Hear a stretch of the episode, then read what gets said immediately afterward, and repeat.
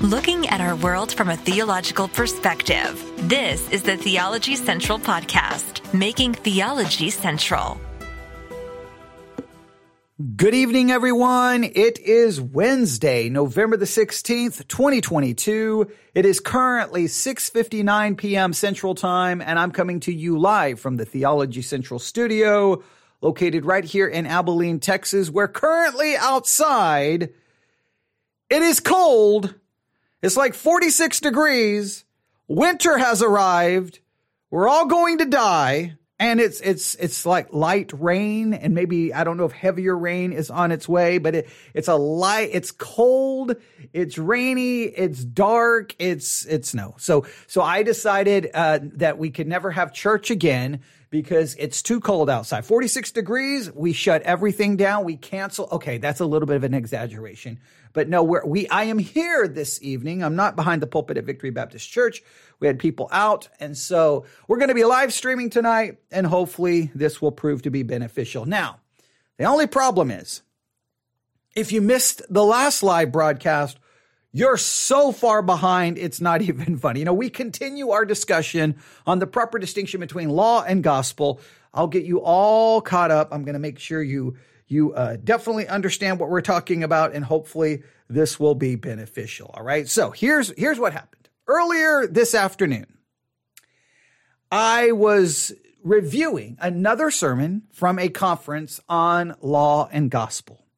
We have found much in the conference that we agree with. We have found much in the conference that we are somewhat perplexed and confused by. But every time I read things about law and gospel, I get con- confused because on one hand, those who offer up a proper distinction between law and gospel seem to have certain things down so well. They understand the law condemns, that we are sinners, that we can never keep the law, and that our only hope is in the finished work of Jesus Christ and in the imputed righteousness of Christ. And then it seems without fail, they turn around and basically say, Hey, even though that's all true, you can do it. You can keep the law. You can say no to sin. And you're like, well, wait a minute, wait a minute, wait. And then I don't even need to know a proper distinction between law and gospel. Why do I even know, need the distinction, right? If I can now keep the law, I don't even need the gospel now, right?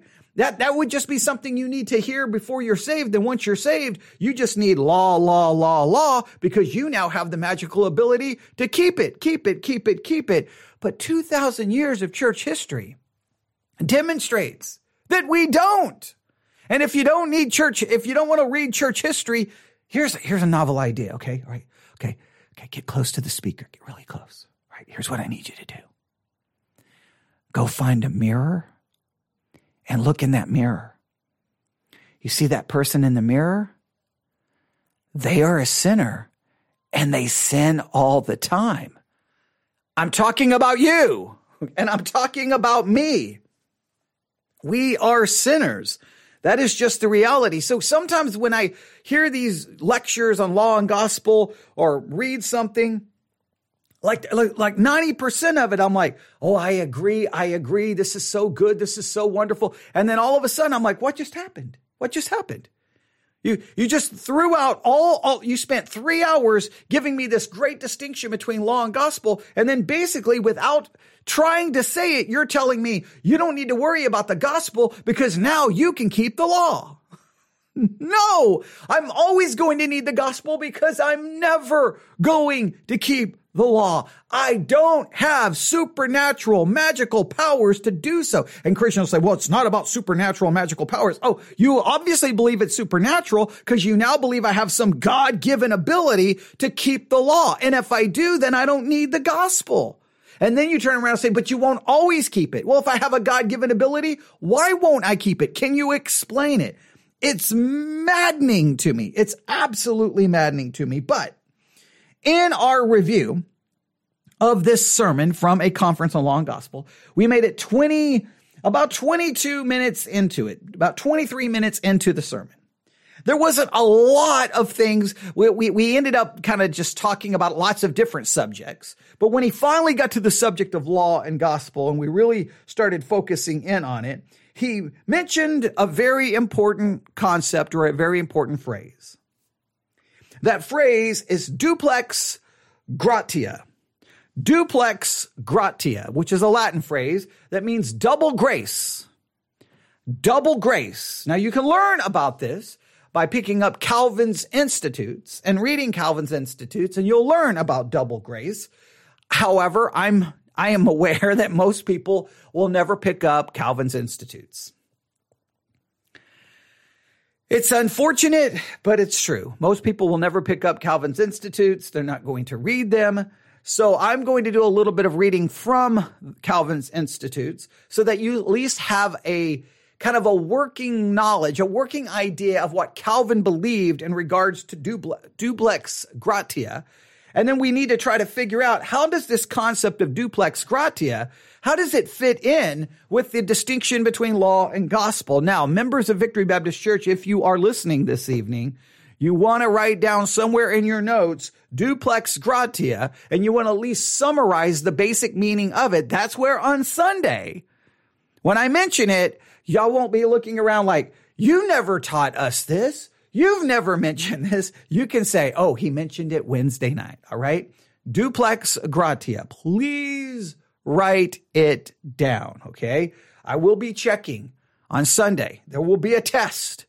Whoever, whoever can give the proper definition of duplex gratia will win $5 million. Okay. I'm joking. I'm joking. Uh, I will just say that you, you got it right. Okay. So for everyone else, are you ready? Here we go. I know I'm going to get an email. Wait a minute. Wait a minute. I know the definition of duplex gratia and I didn't even need your podcast to know it. So do I get the money? Okay. Well, if, if you can get the money, you can get the money. Okay. All right. Are you ready? Here we go. Having a little bit of fun on a Wednesday evening when you're dealing with some very serious theological issues. It's okay to have a little bit of fun. So it's not all just dry and academic. I mean, we're talking about very important issues so we can have fun, have some excitement and get the most out of this. Are you ready? Here we go. I'm going to be reading from the Institutes of the Christian Religion by John Calvin. If I if, if I called it something else, I, I think I said the Institutes of the Christian Religion. But if I called it something else, I have no idea why. But I have been trying to get people to read the Institutes of the Christian Religion at my church for basically ever. Um, I think we have I think we have multiple copies in the church library. I know we have all of Calvin's commentaries uh, in the church library. Um, and I've tried, and I, what I've, and, and, to be fair, what I've actually tried to do is just get people to read the first, like, I think three chapters, four chapters is what I always give as a, like a, a homework assignment because of it. It's very important. The very important concept of we will never understand ourselves as we truly are until we see God as he truly is. That concept is, is very much laid out in Calvin's Institutes at the beginning of it. And I just think it's, it's beautifully written and, and well said. But here, duplex gratia. That's the goal tonight. I know what you're saying. Wait a minute. In the last broadcast, you stopped at the 23 minute mark. You got to get back to the sermon review. Well, I, the sermon, if the sermon, if all the sermon review gives us is duplex gratia, then even if we don't get back to the rest of it, that, that's fine because we have to talk about this and make sure we understand this. It will be interesting. In fact, you can email me and, or those in the Discord channel can say something I wonder which, who is on team duplex gratia and the, and who is on team no duplex gratia? Who's on the pro duplex gratia team and who's on the against duplex gratia team? Because I think a lot of Christians, whether they, they may have never heard the, the Latin phrase, they may have never ever heard of the idea of double grace, but I think most Christians operate in the duplex gratia mindset. And I I'm just going to tell you that I am becoming more and more and more and more and more against the concept, more and more opposed to it. But are you ready? Here we go Calvin's Institutes. Christ was given to us by God's generosity to be grasped and possessed by us in faith. By partaking of him, we principally receive a double grace. There's duplex gratia. So Christ was given to us by God's generosity to be grasped and possessed by us in faith.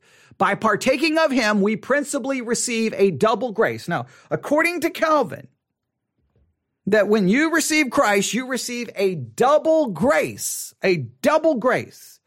And, and, and I, I think some of you may go, I don't know if we receive a double grace. You, you may not have ever used the term. You may never have thought about the term, but I will argue that whether you, you know it or not, you probably uh, believe in some way in a double grace, even if you don't call it that. See, this, this is very important. All right. And, and those of, of Victory Baptist Church, you know what I'm about to say. So many times we believe things. We carry it. We hold on to an idea. We defend an idea. We, we will say that the idea is right. But in many cases, when, and sometimes it just irritates me when someone wants to start arguing. You almost want to look at them and go, what's the origin of that idea you hold to? What's the, and they'll say, the Bible. It's the Bible. I'm like, oh, really? So Christians throughout church history have believed what, well, I don't know about that. Well, where did that come from? I don't know that. Okay. But you're still going to argue. Okay. All right. But in many cases, people hold to a double grace idea and would not even understand or know what Calvin had to say about the concept. Now, yes, it is important. Is this concept biblical or is it just the concept given to us by Calvin? Right? Duplex gratia. Here we go. A double grace. Now, he's going to explain these two graces. Namely, that being reconciled to God through faith or through Christ's blamelessness. Let me read this again.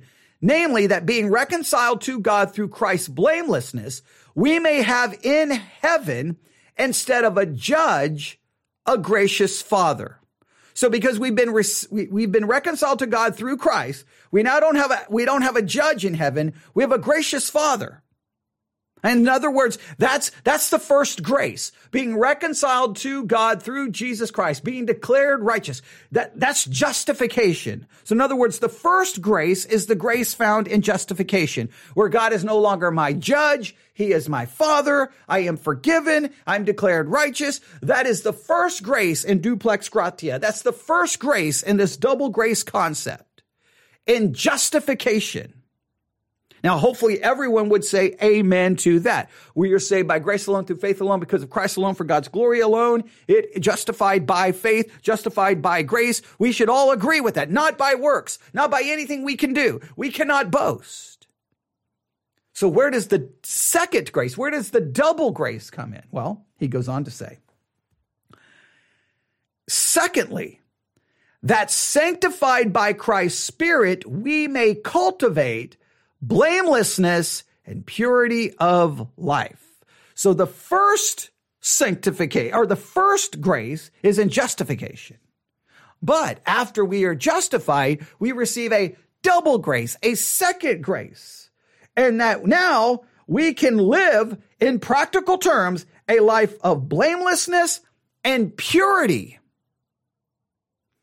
Now, if we take that to its logical conclusion, that preaches good. And Christians love to hear that. Right now that we are in Christ, we can be blameless, we can be pure.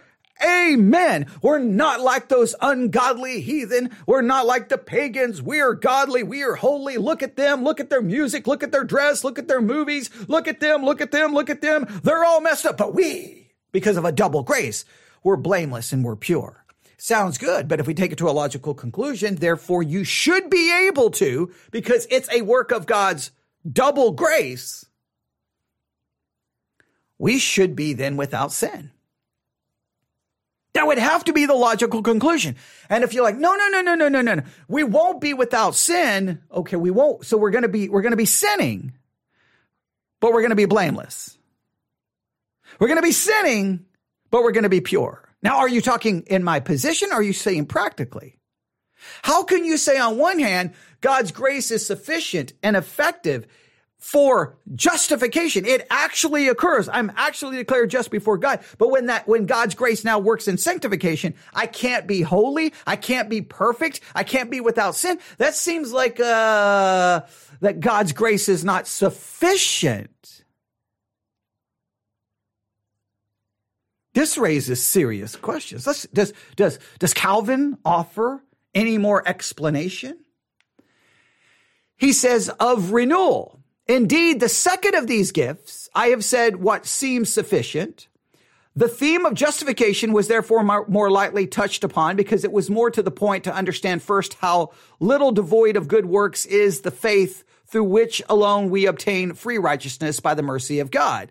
And what is the nature of the good works of the saints with which part of the, of the question is concerned. Therefore, we must now discuss the, the, these matters thoroughly. And we must discuss them to bear in mind that this is the main axis on which religion turns, so that we devote the greater attention and care to it. For unless you first of all grasp that what your relationship to God is and the nature of his judgment concerning you, you have neither a foundation on which to establish your salvation nor one which to build piety towards God. But, but the need to know this will better appear from the knowledge itself. All right. So So, um, okay, I, there, there's more here. I could, there's more here, but I, I can't go into everything. So the idea is that there is a grace and justification. We all understand. The question is, is there a grace in sanctification? Is there a grace in sanctification? And, and, and Christians are just like, we're programmed it's like it's like it, it's it's we when you became a Christian, you went to sleep and they put a computer chip in your brain, and you're just you you automatically know what to answer. No, no, no, no. I'm a Christian now. I can do this. I can do this. I can do this. I can do this. I can stop sinning. I can do this. I can be godly. I can be holy. I can do this. I can love God. I can love neighbors. I can. I can. I can. I will. I will. I must. I must. I must. I must. Now, either one, you start living your, your life in complete denial where you're pretending or, or not denial and complete delusion. You, you become so deluded that you think that you're doing it when everyone knows that you're not. And maybe at some point you finally realize it. But what you typically do is you don't realize it. You live in delusion and you become self-righteous, arrogant, spiritually condemning because you think you're better than you actually are. Or one day you look in the mirror and go, oh, who is that? And then you realize it's you. And then you're like, wait a minute, this Christianity doesn't work. And you become disillusioned, discouraged, despondent, depressed, and possibly begin to deconstruct. I question this second grace concept. That, and, and I know Christians get upset with me because they're like, so, Joe, you're telling me you're, te- look, look, I don't have to tell you. Don't, your argument's not with me. The argument is with the reality in your life. Don't argue with me. Look at your life. Now, if you are convinced, and I'll, and, I'll, and you know what I'm going to give you? The three scripture test. Do you love the Lord thy God with all your heart, mind, body, and soul? You're going to tell me if you're even halfway honest? No. You may even say it's impossible. Well, wait a minute. I thought you've been given an ability. I thought you've been set free from the power of sin. You should be able to love God with all your heart, mind, body, and soul, right? Love your neighbor as yourself. Be holy as God is holy. If you're even halfway honest, you're going to say, I can't do that. Exactly. But if you've been given a second grace that supposedly can make you blameless and pure, why can't you do those things? So then you'll say, okay, well, I, okay, I can't do that, but then you'll still try to hold on to what you can do. My point is for everything you say you can do, what's the point of, oh, look, I can supposedly stop this sin. You've got 75 going on. So what, what, oh, look, he's given me the grace to overcome this one sin. Well, you're committing 74 others and you're going to take some great pride or victory that you stopped that one sin when you're committing 74 continually. Well, I don't commit that sin anymore. Woohoo! Victory. You're still in, a, a, perpetual state of sin. How do we not real? We will focus on the one. I've got to stop this sin. I've got to stop this sin. This sin is horrible. I've got to stop this sin. Well, what about all the others? So we create a, a, a list of mortal and venial sin. The double grace, the duplex gratia. I don't, I have a hard time with it. I, look, there's no argument about grace and justification unless we're, we're going to go to Roman Catholicism in some way, shape, or form, and then they would redefine what that means. But if we truly believe we're saved by grace alone through faith alone, because Christ alone, we all understand that grace. I just don't know what grace shows up in my life in sanctification. Now, I understand if you go with a monergistic sanctification, then it's all on God anyway. And if it's all on God,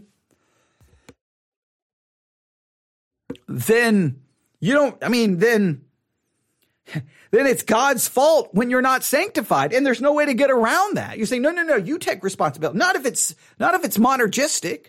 If it's monergistic sanctification, God is fully responsible for it all.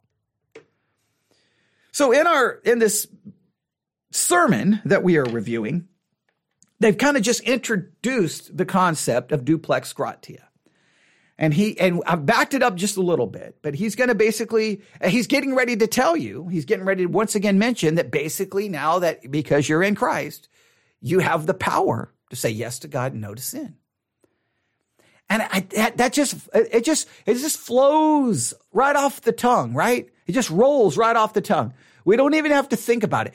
The dominion of sin has been broken. I'm now free. I can say yes to God. I can say no to sin. And everybody in the congregation will say amen. They will clap. Whoa, you preach it, brother. You tell the truth. And then everyone goes home and sins. And nobody's like, wait a minute.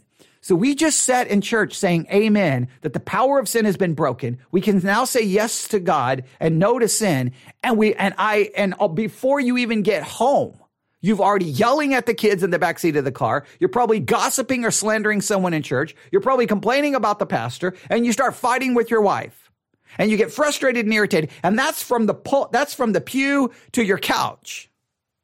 Oh, but, but, but at the same time, you were sitting in the pew going, Amen. I now have the ability to say no to sin and yes to God. And then by the time you get home, you've already committed 30 sins before you even get home. Now, you, how can a Christian not, that doesn't compute in their mind. I'm saying that I'm free from sin while I keep sinning.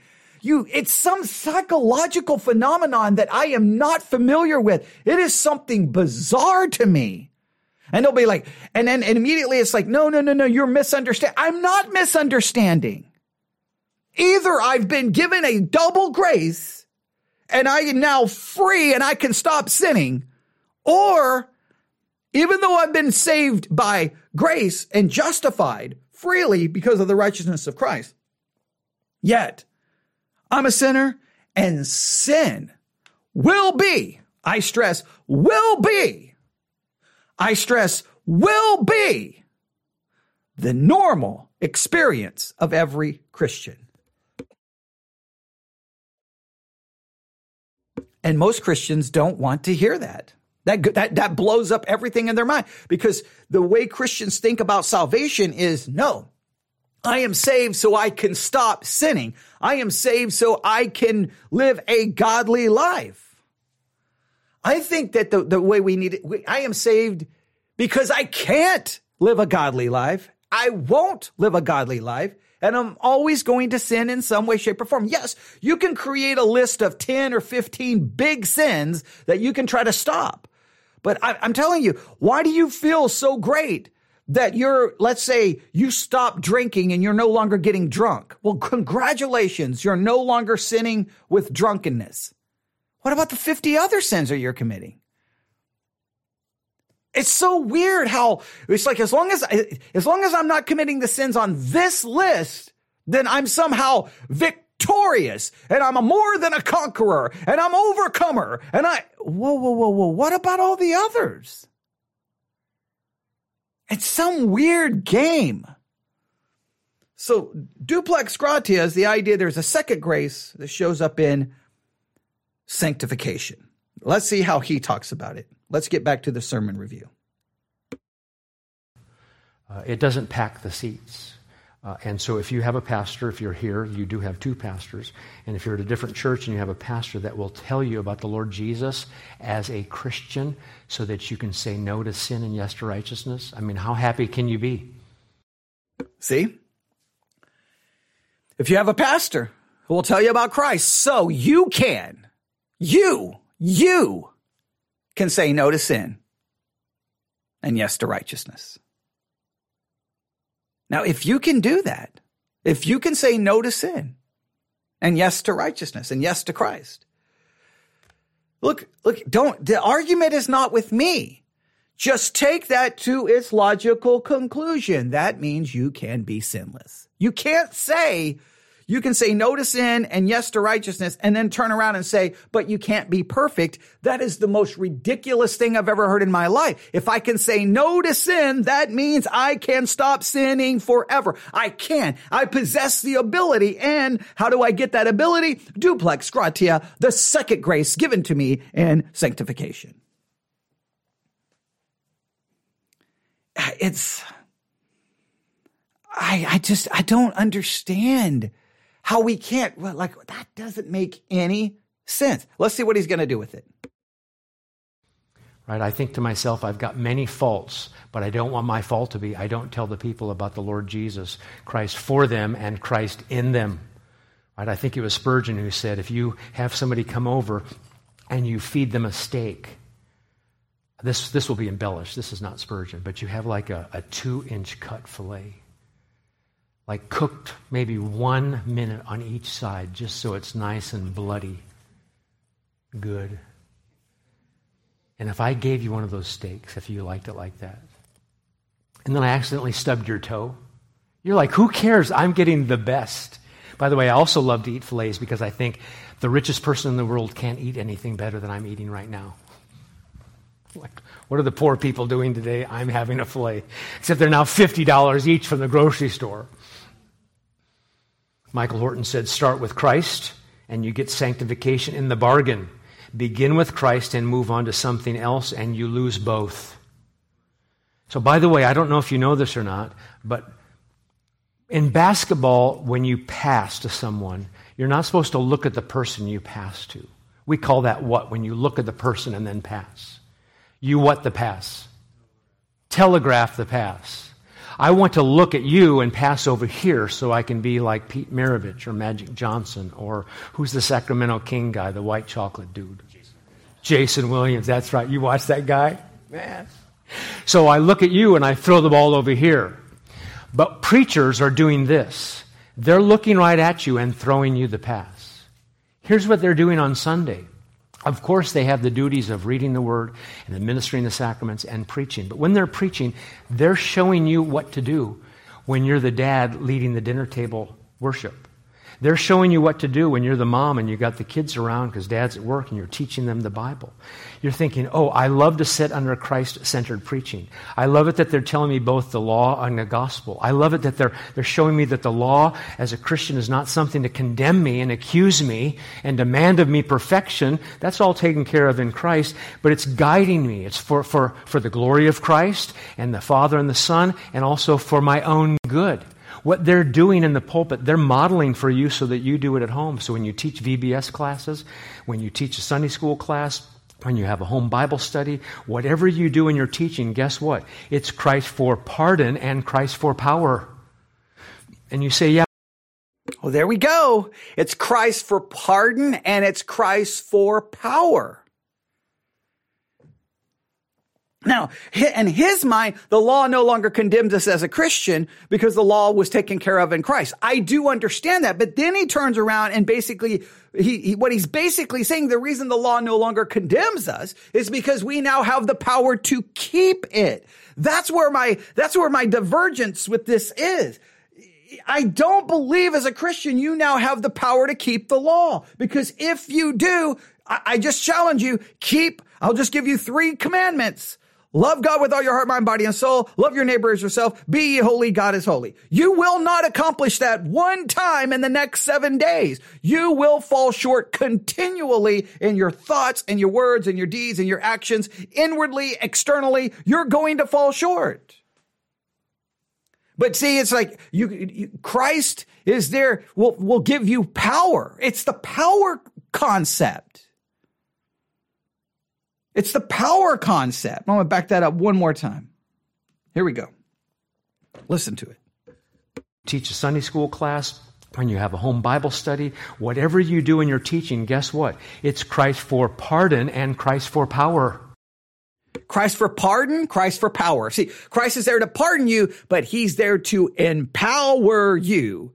Well, if God is empowering you, it better be perfection. Or, or God's power is insufficient. Are you saying the power of God is insufficient to get a sinner to be able to keep the law of God? If God is the one empowering you, then it has to be all sufficient, right? It's the omnipotent power of God. If the power of God is in you to help you overcome sin, your only conclusion can be is that we will be sinless. Oh, unless, and what we typically try to say, well, the power's there, but we don't want to use the power. Why doesn't his power overcome our unwillingness to use the power? Look, look, I don't get this. We say things like this and nobody raises, where, where are the people who can raise their hand and go, but wait a minute, wait a minute, wait a minute, wait a minute. You're saying you no longer sin. Well, no, I'm saying I sin and you sin. Well, but I thought we had the power. Well, we do have the power, but we're not, we don't have the power to be sinless. So we don't have the power to be sinless. We just have the power to supposedly sin less. And the way we know we sin less is by focusing on, focusing on specific sins and ignoring all the rest. And then somehow we convince ourselves that we're doing something great because we ignore all the sins that we do commit. Like it's such a game. It's like, like the whole thing is is a fraud. The whole thing is a facade. The whole thing is like play like little kids playing house. It's it's a joke. It makes no sense to me that nobody can go. Wait a minute. What are we? What are we? What are you saying? Well, you've got the power now. Oh, I got the power, but yeah, but the power is limited. What? let, let, let's see where he goes with this. And you say, yeah, but my particular atomistic text is not talking about Jesus right now. Well, if I had room behind me, then back up. I remember once I was at Grace Church, I was sitting in the front row and there was a baptisms. And uh, one of the people that I knew was getting baptized, so I wanted to sit in the front to show my support. And so they got baptized. And then there was a guest preacher that day, and it was Spiros Zodhiates. Remember that name? Sounds Greek to me, but what do I know? Anyway, he almost fell into the baptismal pool while he was preaching. I was in front row and I thought, well, I have lifeguarding experience when I was younger. And I thought, I'm going to have to rescue this guy at the baptismal pool. This is going to be amazing. What does it have to do with anything? Nothing, but I'm just trying to keep you awake at Saturday morning. Come on. But seriously, when pastors are preaching, you think, well, I don't know how to lead a home Bible study. I don't know how to do family worship. Oh, pastor. He's in 2 Samuel 1, and the next week he's in 2 Samuel 2. And I think I'm just going to open up the book of Exodus, and I'll read to my family Exodus 1. And then pastor talks about, well, is there sin involved? And who's the sin bearer? And why do we have any hope? And who Jesus is? And what happens in Exodus 3 and Jesus? So I think I'll do the same thing. And then the next week, pastor does 2 Samuel chapter 2. And so then the next time we have family devotions, I'll do Exodus 2. They are throwing you the past. They're telegraphing you the past. And so I want to make sure that you don't just default to the curriculum of the VBS that is essentially just do better when you're teaching. Thomas Brooks said, Look upon thy justification and write this motto it is the fruit of free grace. Look upon thy strength with, to withstand temptations and write, This is the fruit of free grace. Look. See? The fruit of free grace is now the power to resist temptation. Logical conclusion you should never sin. How, how do we say these words? Like, I, this is why I believe the church has demonstrated through almost 2,000 years that we're completely ill prepared to deal with the reality of sin. We don't know what to do. We condemn it. We gossip and slander. We excommunicate, but we don't know how to deal with it. Or we just overlook it. We don't know how to deal with it because our everything that we say seems to indicate that there should be no sin. But we, we, but then we'll back up and say, well, well, no one's going to be perfect. Well, we keep selling everyone. It's like, it's like, it's like, uh, here, I have a bottle here of water, right? A bottle of Dasani. And it's like I'm standing on the street corner, like, ladies and gentlemen, this bottle right here, this will cure all diseases. This will ensure that you will be physically healthy for the rest of your life. All of your sicknesses will be gone. Just buy this for $19.99. And people start lining up going, this is going to take care of all of my diseases. Yes. But, but make sure you read the fine print Well, you still will get sick. You will still die and you'll never be perfectly healthy. Well, wait a minute. You just said that it's going to take care of everything. I know that, but that's just what, that's just how we sell it. Well, that's what Christianity does. Come to Christ. You're declared perfectly righteous. All your sins are gone. And wait, there's more. You get power. Now you can keep the law. Now you can say no to sin. Now you can say yes to God. But wait, just know that you, you can't be perfect and you're still going to sin. Like, how do you reconcile those two concepts? Upon divine power to conquer corruptions and right, this is the fruit of free grace. See, the divine power to, to overcome, to conquer the, the corrupt desires. And it's supposedly free grace. See, free grace saves you, but free grace gives you power. That's the duplex gratia. That's the concept. You get this extra grace. Now you have power. It, the grace there is almost identified as a power. And that, so in other words, you get grace in justification. You're just declared righteous and, and pure and holy because of God's righteousness. But somehow in sanctification, grace now becomes power. It now becomes ability. Now you possess a power and ability to do something. But anyone who's just rational will go, well, wait a minute, then I should be able to stop sinning. I don't know how you don't just, I don't know how you just don't come unwound trying to, to trying to deal with the doublespeak within Christianity. I'm going to back all of that up. Go back a little bit more. Here we go. Be amazing. What does it have to do with anything? Nothing, but I'm just trying to keep you awake at Saturday morning. Come on. But seriously, when pastors are preaching, you think, well, I don't know how to lead a home Bible study. I don't know how to do family worship. Oh, pastor, he's in 2 Samuel 1, and the next week he's in 2 Samuel 2, and I think I'm just going to open up the book of Exodus, and I'll read to my family Exodus 1, and then pastor talks about, well, is there sin involved, and who's the sin bearer, and why do we have any hope, and who Jesus is? and what happens in Exodus 3 and Jesus. So I think I'll do the same thing. And then the next week, Pastor does 2 Samuel chapter 2. And so then the next time we have family devotions, I'll do Exodus 2. They are throwing you the past, they're telegraphing you the past. And so I want to make sure that you don't just default to the curriculum of the VBS that is essentially just do better when you're teaching.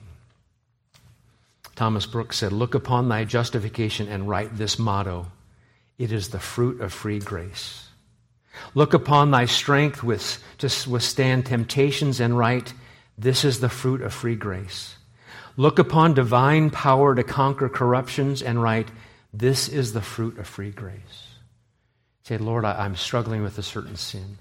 I need your help because I've tried and I've failed and I've had all kinds of things that I've done. And would you help me? Would you graciously help me? What do you think he'd say? And so that's how we approach these problems. I'm- okay, so then it's simple. God, uh, I sin. I keep sinning. I would like to stop sinning. I just was told that you'll provide the power for me to stop sinning. So uh, it is November the 16th, 2022. I then hope and pray and beg that November the 17th, 2022, I will no longer sin and I'll be perfectly righteous and perfectly holy practically. I mean, what, what would God say? I mean, is that not asking something according to God's will, right? Right? Come on, everyone, pray, pray that you, that God will give you now the help to stop sinning. And people say, well, that's ridiculous. He won't give you the power to stop sinning completely, but he'll supposedly give me the power to stop sinning over one sin.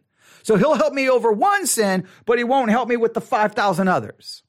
So, so, so he'll give me the power to stop this sin, but not that sin, that sin, that sin, that. No, he'll help me one at a time. So if I really go through really, really, really, really fast, this sin, this sin, this, and I just name all of, why, why won't I just name all of them and I'll, he'll just help me with all of, no, he only does it one at a time. What in the world are you talking about? Either he, he, he gives us the ability to stop sinning or he doesn't. What is this just like hedge your bet kind of thing? Hey, hey, you, well, I mean, what do you think Jesus is going to say? Of course he's going to help you. You know how many people sitting in there, if they take it seriously, will try to, will believe that. And then after they keep sinning and sinning and sinning and sinning, will come to the end of themselves and say, I, I, I'm not saved. Christianity is a lie. Or they'll just convince themselves that they're more godly and more holy and more righteous than they are. And they become the typical self-righteous, condemning, arrogant, backstabbing, gossiping Christian that it dominates so much of Christianity because we have to convince ourselves that we're something that we're not. We just run around with our fig leaves, run around in our robes of self-righteousness because we got to pretend. We got to pretend that God gives me the power to overcome sin. I got to pretend. Why pretend? Everyone know everyone knows the game is up, man. Everyone knows. You you dropped your fig leaves way back there 6 months ago. Everyone has seen you've been exposed. Everyone sees it. Your kids know it. Your wife knows it. Your, your, your coworkers know it.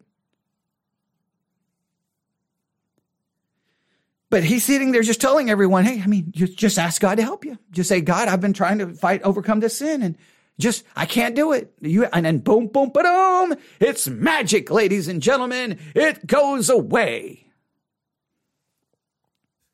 I'm all for I, I, need to be disciplined, and like I said yesterday, the language of farming and soldiering and warfare in scriptures. But as I prayed earlier, Jesus had said, With me, without me, you can do what? Nothing. Lord, help me. And of course, if He's the Father giving you the Son, giving you the best, giving you the most wonderful gift, won't He give you the other gifts? So it's Christ for pardon and Christ for power. Why don't you? So He gives you complete pardon then he's going to give you complete power. And if you have complete power, what's the logical conclusion, class? Sinless per- perfection is the logical conclusion. Well, why is it that nobody accomplishes that? Why is it that we sin and we sin and we sin and we sin? Why can't anyone deal with that reality? You would think in some ways that when I speak, that I'm speaking like some foreign language that the Christian church has never witnessed before. But the reality is, and I'm just speaking the words of reality that we all know. So why, why can't we, why can't we deal with that reality? You turn to Romans 6, please. We looked at verse 11 last time, and I'm just going to read this whole section so you can see our union with Christ and see the doctrine of sanctification from Paul's eyes as he instructs you, dear Christian, about the freedom you have from sin's domination because of Christ in you, duplex gratia, Christ not just for you, but Christ in you. Because of union with Christ, we all have sins that haunt us and I think too often we're ready for the how to's, or we want to get to chapters 12, 13, 14, and 15 of Romans. I love those chapters as well. But he's developing this idea of union with Christ, and he's wanting us to think through. So I'm just going to read verses 1 and following as Paul talks about the doctrine of sanctification. And I want you to see how, not many words there are that say Christ or Jesus, but I want you to see the connection of sanctification with the life of Christ because it's not just Jesus for you when you're saved, but He's in you via the Holy Spirit when you're saved. What shall we say then? Verse 1. Are we to continue in sin that grace may abound? What's the answer? By no means. Who has King James here? Anybody? Oh, come on, at least one. Yes, one. Thank you. What's it say? Certainly not, or God forbid. What kind of accent is that, by the way? California. Okay, good. Sounds good to me. Pomona? I don't know. Thank you. Certainly not. May it never be. It's, it's as strong as it can be because he's been talking about free grace, right? He's been talking about chapter 3, 4, and 5, uh, about the grace of, of God and justification. And you think, okay, if in fact it's true that God uh, has uh, the Son has paid for all my sins, past, present, and future. Doesn't that mean that I could just do whatever I want? I'm not going to lose my salvation? Right? And if you're, if you're a works kind of person and you think your sanctification is going to determine your justification and your entrance into heaven, you'd never ask this question. Roman Catholics don't ask this question because you get better work harder. You'd never say, Should we continue in sin that grace might abound? You'd never say that because you would know the answer is no, because I'm never going to make it to heaven if, grace, if, if sin abounds. But it's a logical question. Did not Martyn Lloyd-Jones say, This is the question that must be asked by everyone to whom you preach the gospel, or else you haven't preached the gospel freely enough?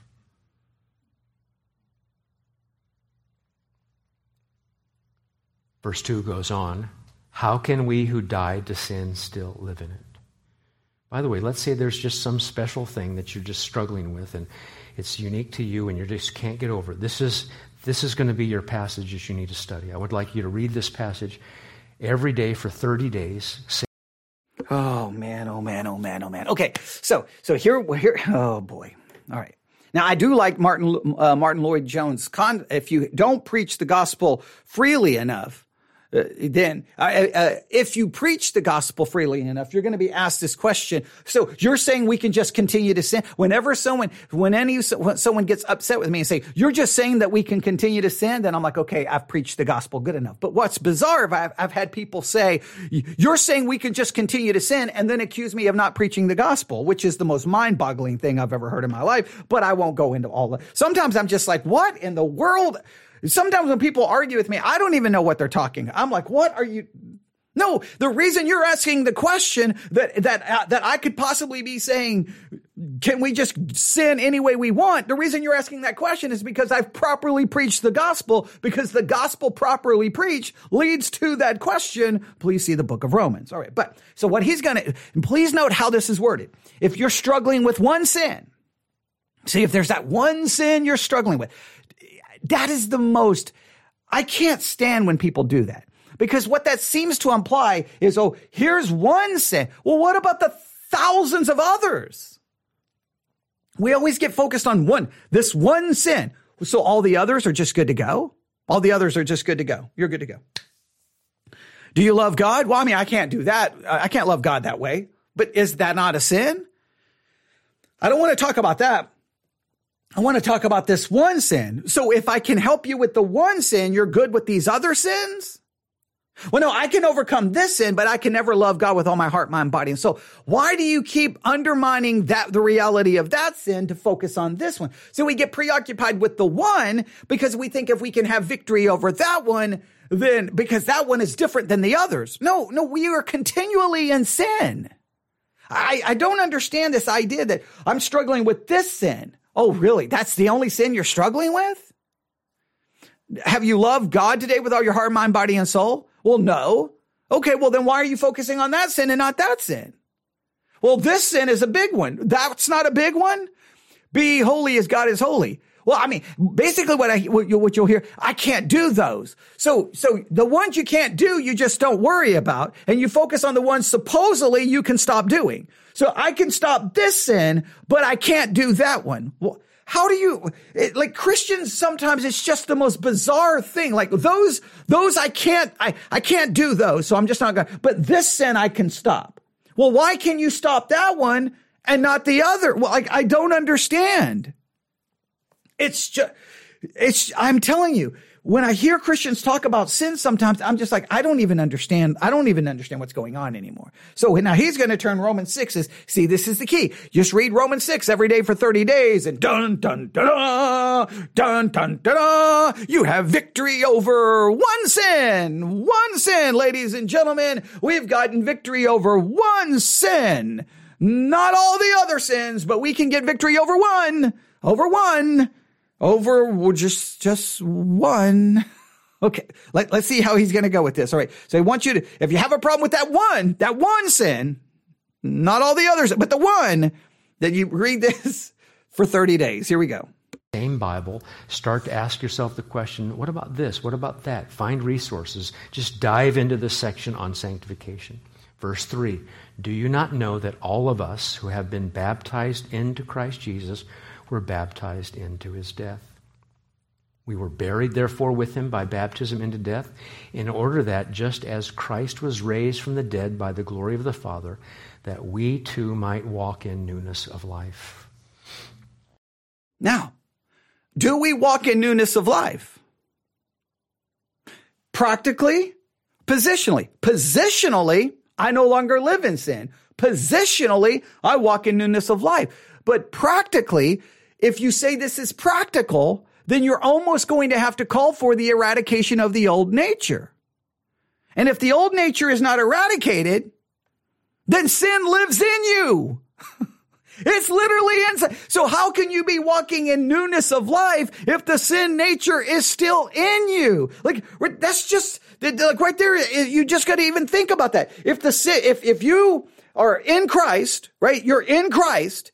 And we walk in newness of life, right? Which is typically the baptismal formula, buried with him in the likeness of his death, raised with him to walk in the newness of life. And everybody's like, Amen and the person gets out of the baptismal, I'm going to walk in newness of life, and they sin before they get home.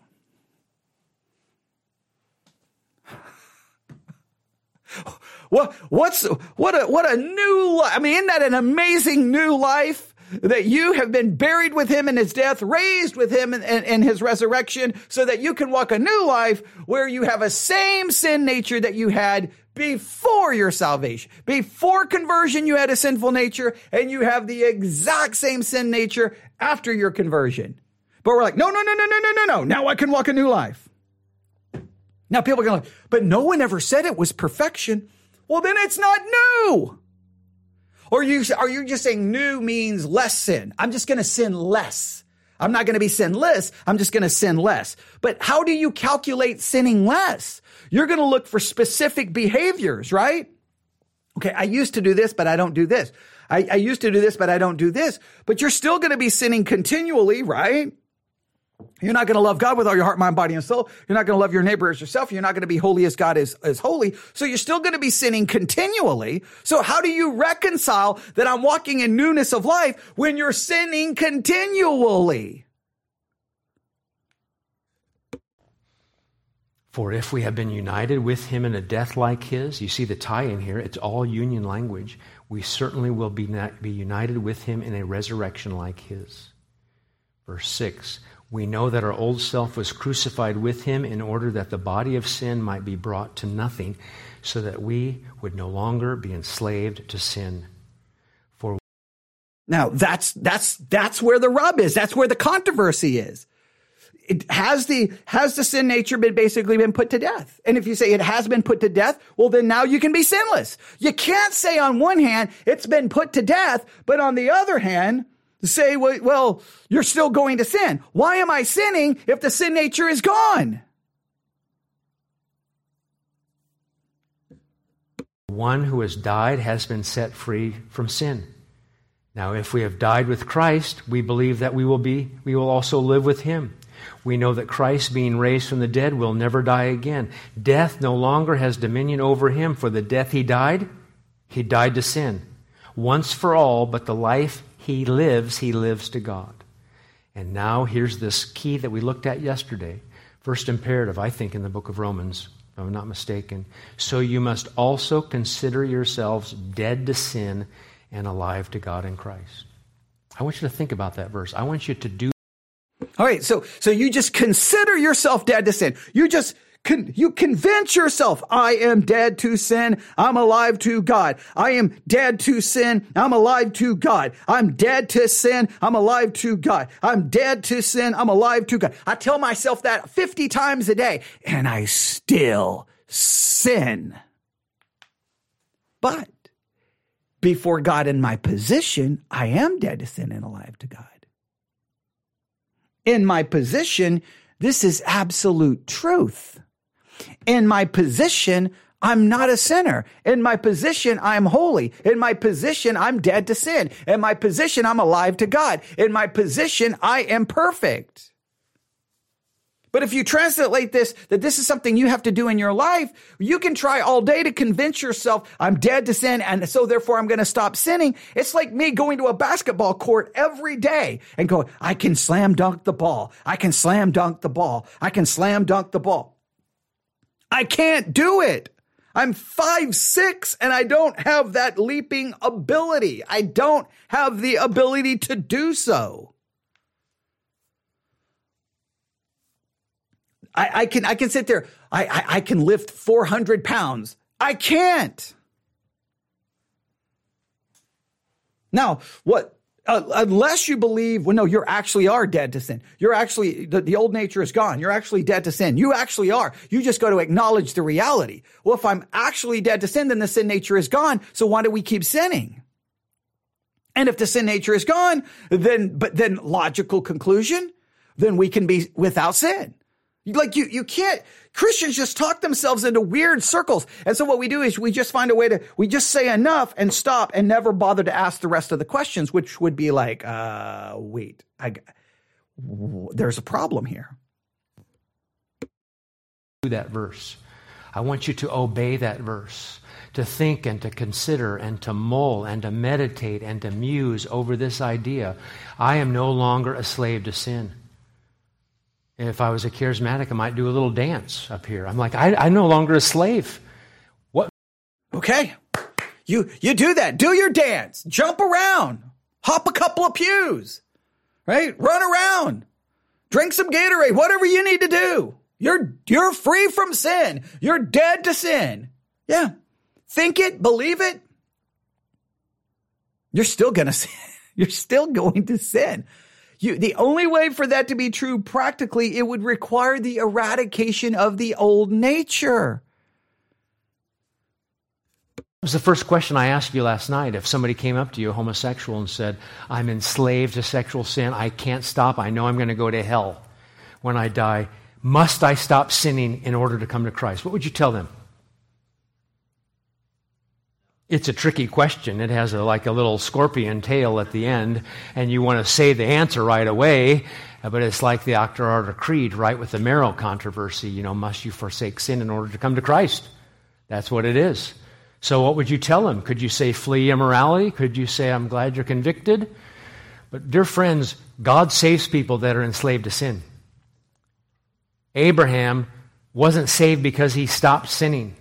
Nobody's saved because they stop sinning. There's nothing antecedent or before faith because Jesus comes to save the ungodly. Abraham, David, you go through the list and ourselves, we are saved not because we stop sinning. Once we're saved, well, then, of course, there's this sanctifying process that God is doing in our lives, and we're going to respond. But we used to be enslaved to sin. There was nothing we could do about it. He's quickened us, He's regenerated us. And now, as Christians, we are not slaves to sin. Okay. So then we can stop sinning. like, I don't understand. You can't say you are no longer a slave to sin practically, but you can't be perfect. If I can't be perfect, that means there's something keeping me from sinless perfection. What could it be? What could be keeping me from sinless perfection? Sin. If sin is keeping me from sinless perfection, then I'm a slave to it because it's keeping me from perfection. If I can't get to perfection, I'm still a slave. Look, I may have a longer chain, but I'm still, I'm still connected to the master, which is sin. You say, no, no, no, no. The chain has been set free. Then I can be perfect. Well, no, no, you can't be perfect. Then I'm still chained to the master, which would be sin because sin is keeping, is pulling the chain. You say, yes, but I keep going back to those same patterns. I want you to begin to think over and over and over. I must consider that I am dead to sin and alive to God in Christ. What's that mean, and how does it flesh that itself out in, in my life? Verse 12 Let not sin therefore reign in your mortal body to make you obey its passions. He's always, he already talked about this death before. Why do we have to obey that anymore? Do not present your members to sin as instruments for unrighteousness, but present yourselves to God as those who have been brought from death to life, and your members to God as instruments for righteousness. Let me say it this way the Christian life is the impossible, impossible task of living out practically what is true positionally. Positionally, I am dead to sin. Positionally, I'm alive to God. Positionally, I'm a new creature in Christ. Positionally, the old is gone and all is new. That's all true positionally. In practice, I am to t- now try to live that out in practice, but it is impossible. I will never accomplish it. But based off the positional reality, I am motivated, hopefully, because of that positional reality, which is only there by faith, by grace, not by works. Then I seek to live out. I seek to live it out, but it's never going to be perfect. And any pretending that it is, any pretending that that positional reality makes me free practically is just insanity. The positional reality of my freedom and death to sin is not a practical reality because the sinful nature remains in me. And as long as the sinful nature remains in me, then I'm not free. As long as you say I cannot be perfect, then, then I'm still a slave. For sin will have no dominion over you since you are not under law as first use, right? We're still under God's law to guide us, but under first use, condemning, accusing, demanding. No, no, we're not under that, but we're under grace.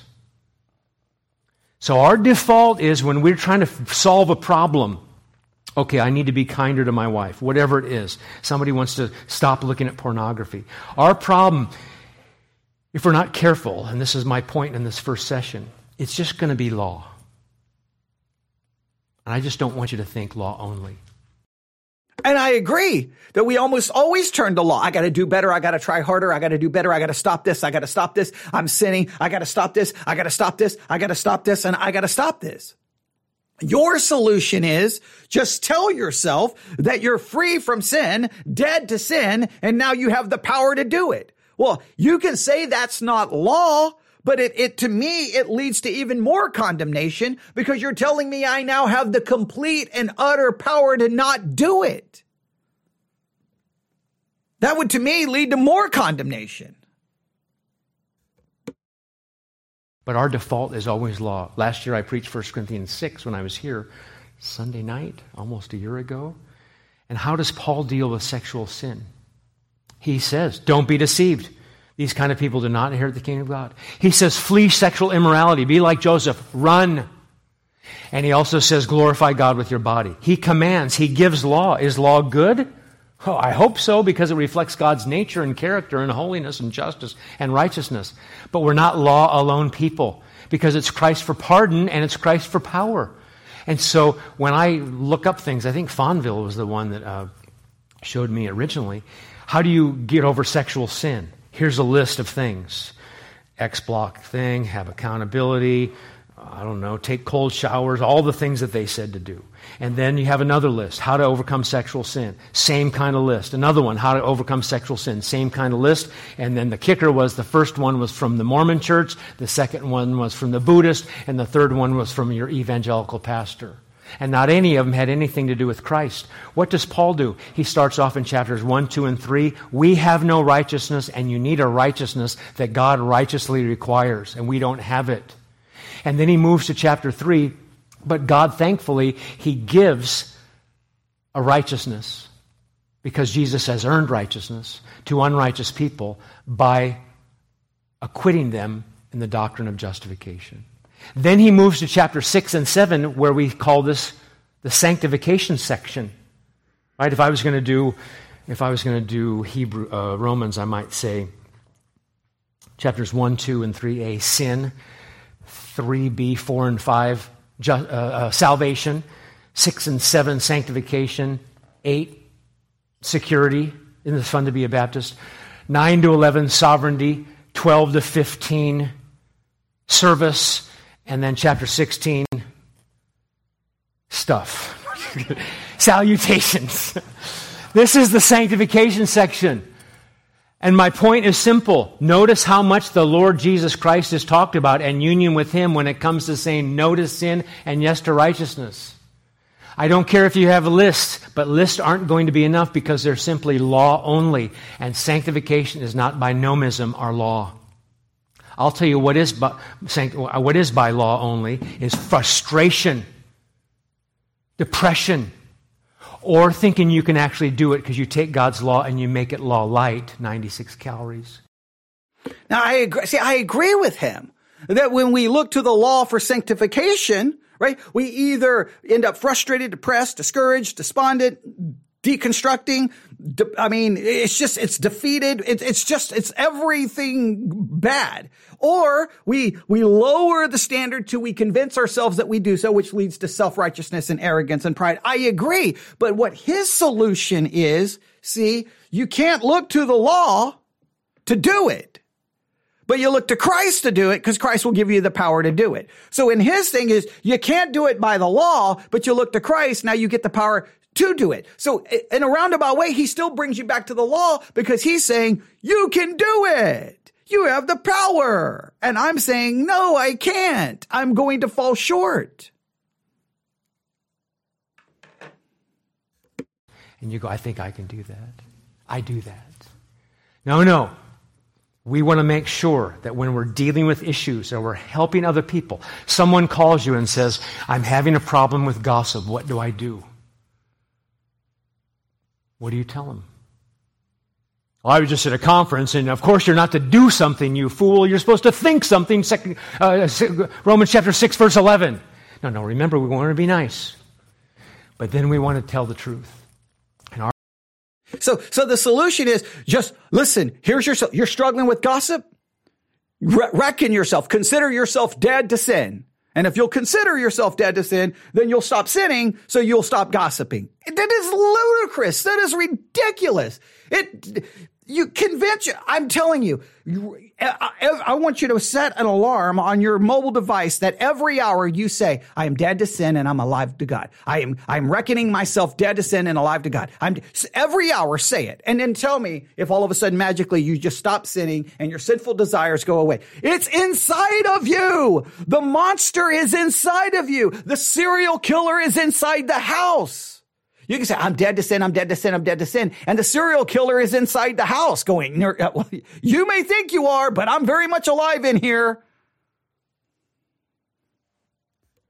Our focus needs to be back on who Jesus is. Paul knew, I'm going to Corinth, but I don't even going to tell you what you want to hear because I know what you need to hear. And that's the language of 1 Corinthians 2, verse 2. I determined, I deliberately knew ahead of time, when I get there, I know what I'm going to talk about. I'm going to talk about the Lord Jesus. It's kind of like what I do when I'm speaking. They ask me to come talk about law gospel. I'm just here to talk about Jesus. You ask me to come talk about sexual purity. I'm here to talk about Jesus. You ask me to talk about eschatology. I'm here to talk about Jesus. Just it makes it easy. You just default that. But this is not what this is. We don't do this. This is not our default. Our default is law. And it's easier to do Bible studies on law. And it's easier to preach on law because it's built in our systems. So that's why we need someone that has beautiful feet to come give us the gospel. What's your name, sir? Johnny Cash? Daniel, okay. You know what? You seem like a nice fellow, and you've been agreeing and tracking with me, and it's encouraging for me to look at you when I'm teaching because it's like, yes, Daniel's paying attention. But your feet kind of I don't know about your feet. They're looking pretty weird. oh, no, he just moved him in. I ruined his day. Like, oh. because all of our feet are weird. And then you look at Isaiah 52 and Romans chapter 10 about when you bring the gospel and you have good news from the Lord Jesus, not just Christ for us, but Christ in us, I would love to stand in the parking lot after this and go, okay, guys. So how, how does it work again? How, how do you stop sinning? How, how does this work? How, how? Oh, oh, you got power to stop sinning. So you can stop sinning? Oh, okay. All right. That's what your takeaway is. Okay. Well, come see me in about uh, three weeks when you realize that you keep sinning and you keep sinning. And no matter how many times you told yourself you were dead to it. Yeah, because I, I, I don't I, I, don't understand. Like, what's the good news in this? The good news is supposedly, I guess the good news is I've got the I've been I'm dead to sin, I'm alive to God, and now I have the power to do it. Uh, the good news is I can now keep the law. Uh, that's not good news, ladies and gentlemen. Feet look beautiful. And of course, if you look back in those days with all the sandals and the dirt and the muck and the mire and what they had to walk in, I'm just trying to reinforce 50 times over that when you want to evangelize someone, yes, you give them the law to show them their sin so that they need a Savior, and then you present the grace of the triune God, and you call them to believe. But in sanctification, it's not any different, except the law doesn't condemn, the law guides, and so we now give the law to guide people, but we still give them the reason to, to, to, to obey friends. And I learned this from other people. how do you get somewhere with your GPS? I mean, when I was growing up in Los Angeles, it was Thomas Brothers guide map. Anybody like 400 pages, and this page doesn't go with that page, and I'm like, what am I doing? So now I just type in West Sacramento, Santa Cruz. I typed it in, and it said two hours and 15 minutes, and then it went to two hours and 45, then two hours and 50, then 315. but the GPS didn't get me there. The V6 did. GPS can tell you nothing. Here's what GPS tells you turn around, you idiot. turn left, turn right, stay on course. It's like the law it accuses or excuses only, but it doesn't get you there. The law to guide us tells us, and it tells us, yes, do this, don't do that. We need the engine, the motivation to get us there. And so the engine, of course, is the grace of the triune God as we see it, especially in, in the incarnate Christ. Now, if you say the double grace is just a motivation, that now we're motivated because of God's grace, because of God's mercy, we're now motivated to want to do right. I can agree with that that as a Christian, there is a motivation. There is a desire to love God and to pursue. We want to not sin. Now, if you just leave it there, now, but if you say that that double grace is more than a motivation, it's the power and the ability to actually do it. That would require the eradication of the old nature, and it would call for not only the possibility, but the probability, the likelihood of perfect Christians that he would love me, that he would die for me. I used to fly from Omaha to Los Angeles because I lived in Los Angeles but from, was from Omaha. And my mother would say to me in 1985, Who's picking you up from the airport? And I say, I don't really have anybody to pick me up from the airport. I have to get a cab or something. And she started to cry. And I said, Mom, what's wrong? And she said, You know, there's like 10 billion people in Los Angeles and you don't know one well enough to pick you up from LAX? And, and now I am known by the God of the universe. He loves me. God loves me. I think sometimes we're afraid to talk about that because Joel Osteen says too much about that, so now we're afraid not to. Right? In our circles, no smiling from the pulpit because Joel Osteen smiles. No talking about love because Joel Osteen talks about love, right? I know you're smiling. I know you're getting kind of red because I'm too close to you.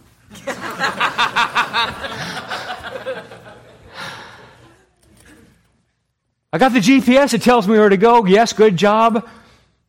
By the way, uh, on a side note, I think I always need to have a man's voice for the GPS because I kind of think if a woman's telling me what to do, I might have my patriarchal roots messed up.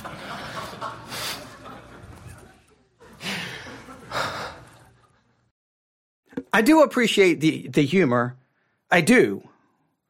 Because I, I like to use humor too, and it breaks it up. I understand. But there's a part of me that just gets very irritated with this because I'm tired of the jokes at this point because you're not giving me the answer. You're telling me that all I have to do is tell myself that I'm dead to sin and I can stop sinning because Christ is not just the pardon, He's the power. Now I have the power to do it, but you've not explained one time how that works. And two, you've not explained why we continue to sin over and over and over and over and over and over and over and over again. The best you've been able to tell me is, well, if I think this way, I can stop gossiping, supposedly. But that doesn't mean that. But but what does it mean about the other 927 billion sins that I'm committing? So I, on one hand, I do appreciate the humor. I understand you do it in preaching, and I usually keep people alert. I understand, but man, give me an answer here.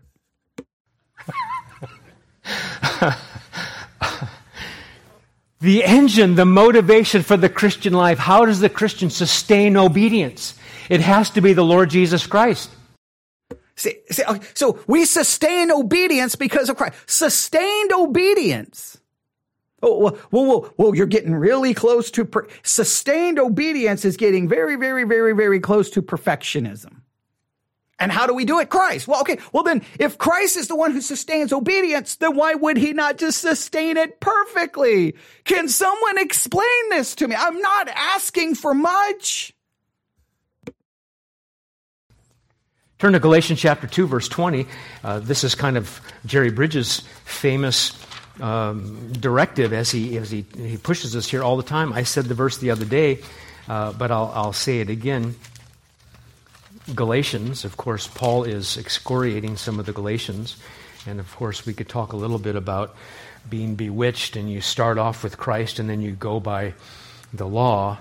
But I just want you to see the tense here in Galatians 2:20. I have been crucified with Christ. It's no longer I who live, but Christ who lives in me. And the life I now live, present tense, in the flesh, present tense, I live by faith in the Son of God, who loved me and gave himself for me. I do not nullify the grace of God, for if righteousness were through the law, then Christ died for no purpose. Right. The life I live is in Christ Jesus by faith. And that's how I am righteous. That is how I am holy. That is how I walk a new life. It is in faith because of my position. And of course, that last verse, when people say they can be good to get to heaven, then I usually say, well, then why would God the Father ever send the Son and do that to the Son at Calvary? But the point here now is faith in the Son of God who loved me and gave himself for me. Michael Horton said, Paul says that the gospel is the answer not only to our guilt and condemnation, but to our corruption and to slavery and sin. So I just looked at the clock, and boy, the time is going by fast.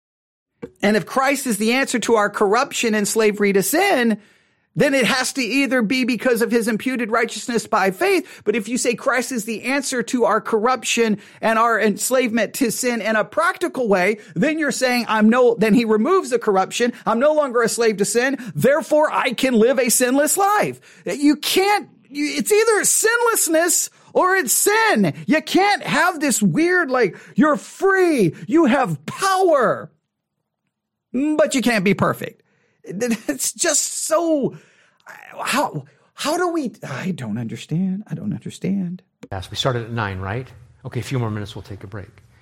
So Christ for pardon, Christ for power. Christ in us, Christ for us. That is the duplex gratia, and that is for evangelism. That is um, uh, good for parenting, good for all the things we talked about yesterday.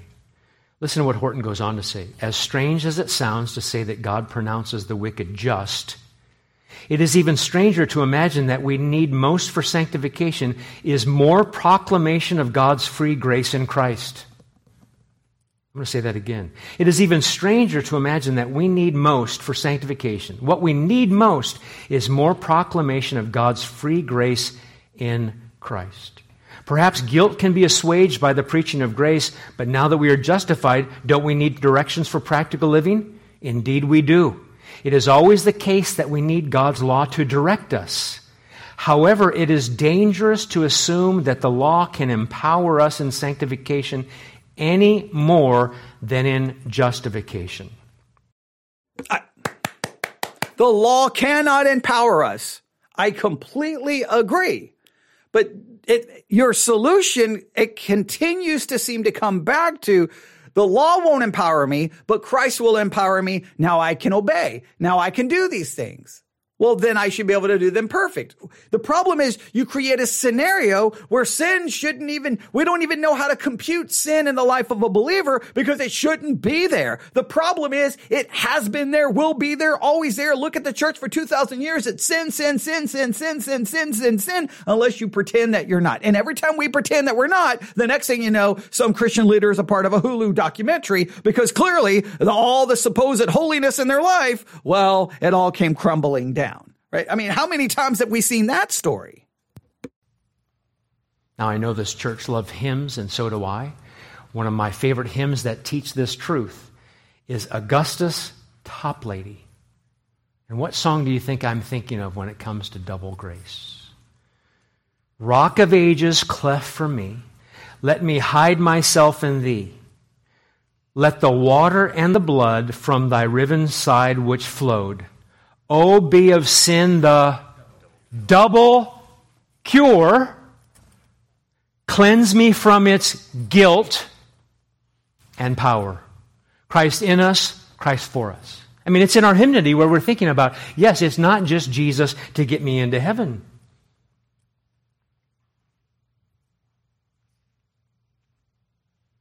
Scott Clark said, We dare not treat justification as a free gift that is based entirely on Christ's person and work in the gospel, and treat sanctification as something that is based on our person and work. Christ for pardon, Christ for power. Jesus said, I am the vine, you are the branches. Whoever abides in me and I in him, he it is that bears much fruit, for apart from me you can do nothing. The double benefit of Jesus. Have you forgotten, dear Christian, that sin's power was broken when Jesus died for you? I like when Calvin said Christ cannot be divided into pieces because you receive all his gifts, not just for justification, but sanctification.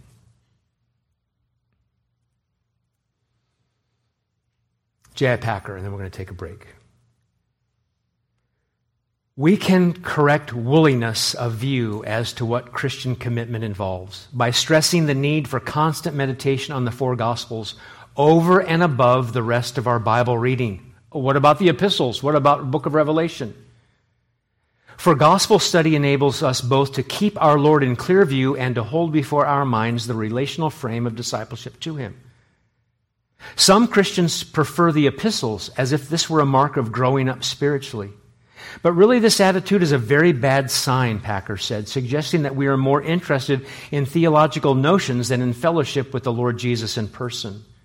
We should think rather of the theology of the epistles as preparing us to understand better the discipleship relationship with Christ that is set forth in the Gospels. And we should never let ourselves forget that the four Gospels are, as often and rightly have been said, the most wonderful books on earth.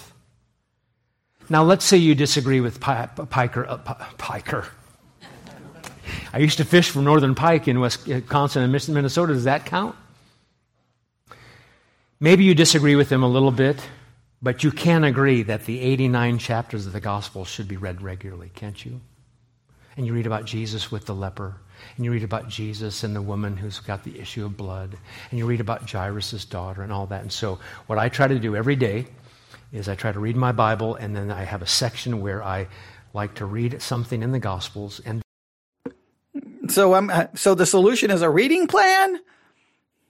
The the reading plan is why you've already said that sanctification is monergistic. Why do I need a reading plan? God's going to do it, and why do I need the reading plan when supposedly the power of sin has been destroyed? I've been freed from it. I'm dead to sin, and now I can just follow God. Why do I need a reading plan? Then, when I'm getting dressed, I usually have on the ESV Bible app that reads to me. And for a week, I'll just have John 7 to 10 read uh, while I'm getting ready. And all of a sudden, I'm getting this larger flow of what's going on. And I go, oh, I finally get it. Duh. John chapter 9, the man born blind. Remember? I mean, it's sad and full of comedy and satire and all that stuff. And you read it and you're like, oh, who is for this young man? Parents? No. Society? No. Sadducees, Pharisees, leaders? No, no, no. Nobody's for this person. Who will help him? Who will shepherd him? Who will guide him? Nobody's for him.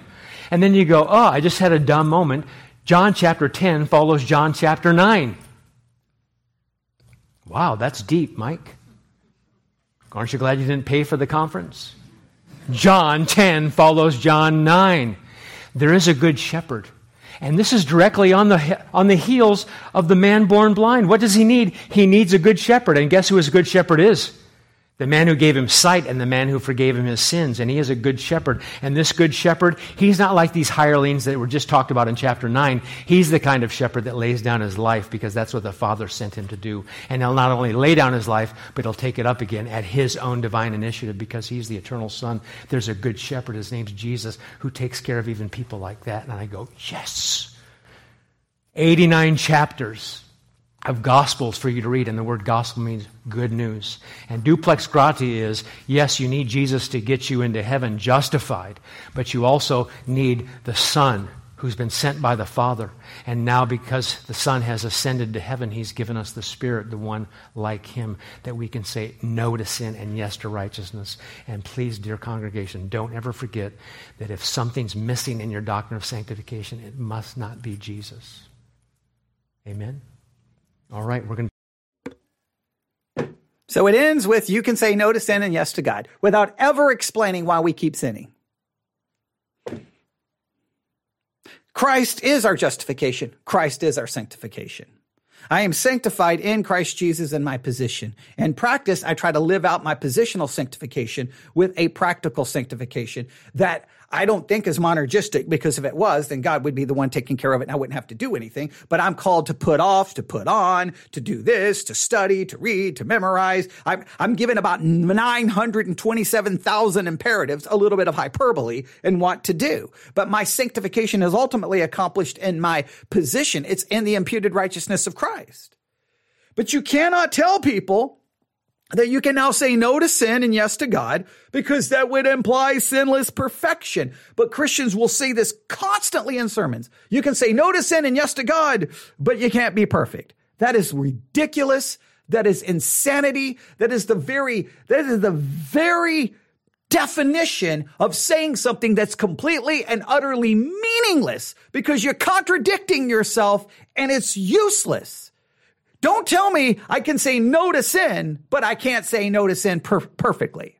Don't say I can say yes to God, but I can't say yes to God perfectly. Because if I can't do it perfectly, then obviously there's a limit to what I can do. Therefore, I'm not completely free. What am I not free from? A sinful nature. Therefore, I'm still chained to that sinful nature, and I therefore will continue to sin no matter how many sins you think I can say no to. I can't say no to all of them, and I will little live my life literally in sin as a Christian, and to say anything otherwise is a denial of the reality. You know, I know, and Christianity is known for 2,000 years, yet the church can't seem to figure that out. And yeah, by the time I get to the end of this, you can hear my frustration. Because this is the very thing that leads people to the uh, utter pit of despair. I can say no to sin. I'm trying. I, I, I can do it. I, I, I, should be able to do it. I should be able to stop sinning. I should be able to, I've tried and I've tried. I should be able to. I should, yeah, you keep telling yourself you can. You keep telling yourself that. And at some point, you're going to want to give up. Your hope is in the finished work of Christ.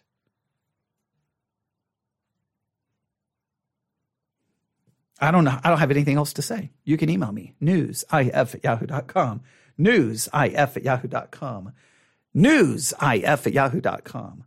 That's newsif at yahoo.com. It's frustrating when it feels like all you can do in a sermon review is constantly point to the reality that the preacher who's preaching knows and everyone listening knows and that I know. When did reality become the thing that you have to point to when you're listening to a sermon. Hey, no, no, no, no, no. Reality. No, reality. No, reality. Reality. I guess Christianity, for some, is the denial of reality, which is a very, very, very, very, very weird thing because all I ever hear Christians talk about is that people in the world deny reality and they want to be, they just want to be able to determine whatever they want, no matter how unreal it is, that they can just change their identity. They can change their gender. They just deny reality. Well, Christians have made an art of denying reality by claiming something that is supposedly true practically that is not true practically and yet claim that it's true when everyone knows it's not true. That's a problem. Yeah, that's probably going to get me in trouble. All right, newsif at yahoo.com. Newsif at yahoo.com. Do not in any way, shape, or form say that I'm saying sin is okay, that sin is right. I'm saying sin is a reality that's going to be in your life and my life. We should fight against it and, and, and strive against it. But the reality is, we're going to continue to do it, and we don't have the power to just say no to it because if we did, we could be perfect. And clearly, I've yet to find a sinless Christian. Thanks for listening. God bless.